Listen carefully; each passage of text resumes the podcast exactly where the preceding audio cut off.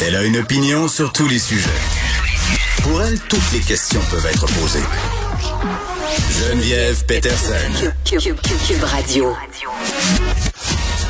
Salut tout le monde, bienvenue à l'émission. Petite nouvelle en rafale pour débuter notre semaine. Euh, la ministre Nathalie Roy qui présente son plan de relance de la culture. J'en profite pour vous dire qu'elle sera avec ma collègue Sophie Durocher.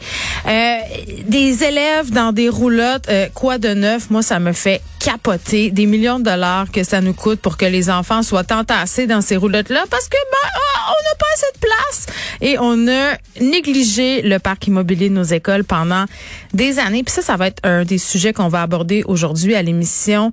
L'école, le service de garde. Euh, qu'est-ce qui se passe avec notre école au Québec en 2022? Est-ce que cet établissement-là, l'entité école, pas la bâtisse, la façon dont on gère les gens qui y travaillent, s'est adapté à notre réalité moderne? J'ai envie de dire que l'époque où on avait la clé dans le cou est vraiment très, très révolue. Pourquoi on parle de ça? Deux dossiers aujourd'hui. Le premier dans la presse où on apprend qu'il y a beaucoup d'éducatrices en service de garde qui n'ont pas la formation nécessaire ou qui ne sont pas formées pour exercer ce métier-là.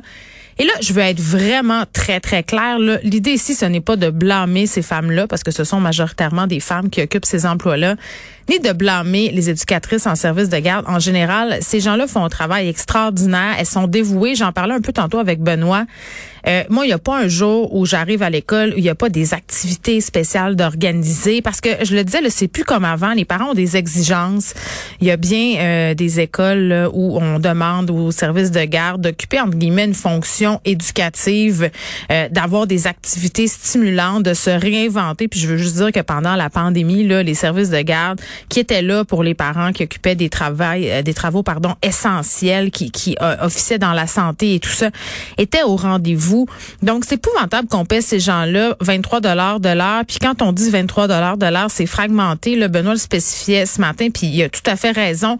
On te fait venir le matin, on te fait revenir le midi, on te fait repartir le soir. Donc, tu sais, euh, c'est plus souvent payant au niveau salarial, mais aussi au niveau qualité de vie de postuler ailleurs, de travailler, je sais pas, moi, dans une place de restauration rapide.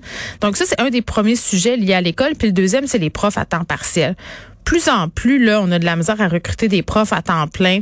Les profs qui sont majoritairement, encore une fois, des femmes. Donc, les gens qui veulent une qualité de vie, qui ont des enfants à la maison. Puis pour qui la paye, c'est pas le seul argument. C'est-à-dire qu'à un moment donné, ils sont prêts à prendre une baisse de salaire pour pouvoir justement souffler un peu parce que Bon, euh, c'est de plus en plus difficile de faire de la gestion de classe, on le sait.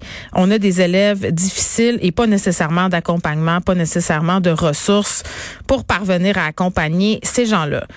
Évidemment, on va se parler de Marie-Victorin, jour d'élection avec Elsie et Marc-André. Ce sera la fin des publics dans une certaine mesure. Dès 2023 à Montréal, les gens qui voudront se revendiquer de la fameuse publication, là, celle qui est accrochée là, quand vous rentrez chez vous sur votre porte et qui, pour bien des gens, finit dans le recyclage sans même qu'on y ait jeté un œil. Est-ce que c'est une bonne chose? Gab euh, Caron va nous en parler. Elle, c'est une fan de, ces dépliants-là.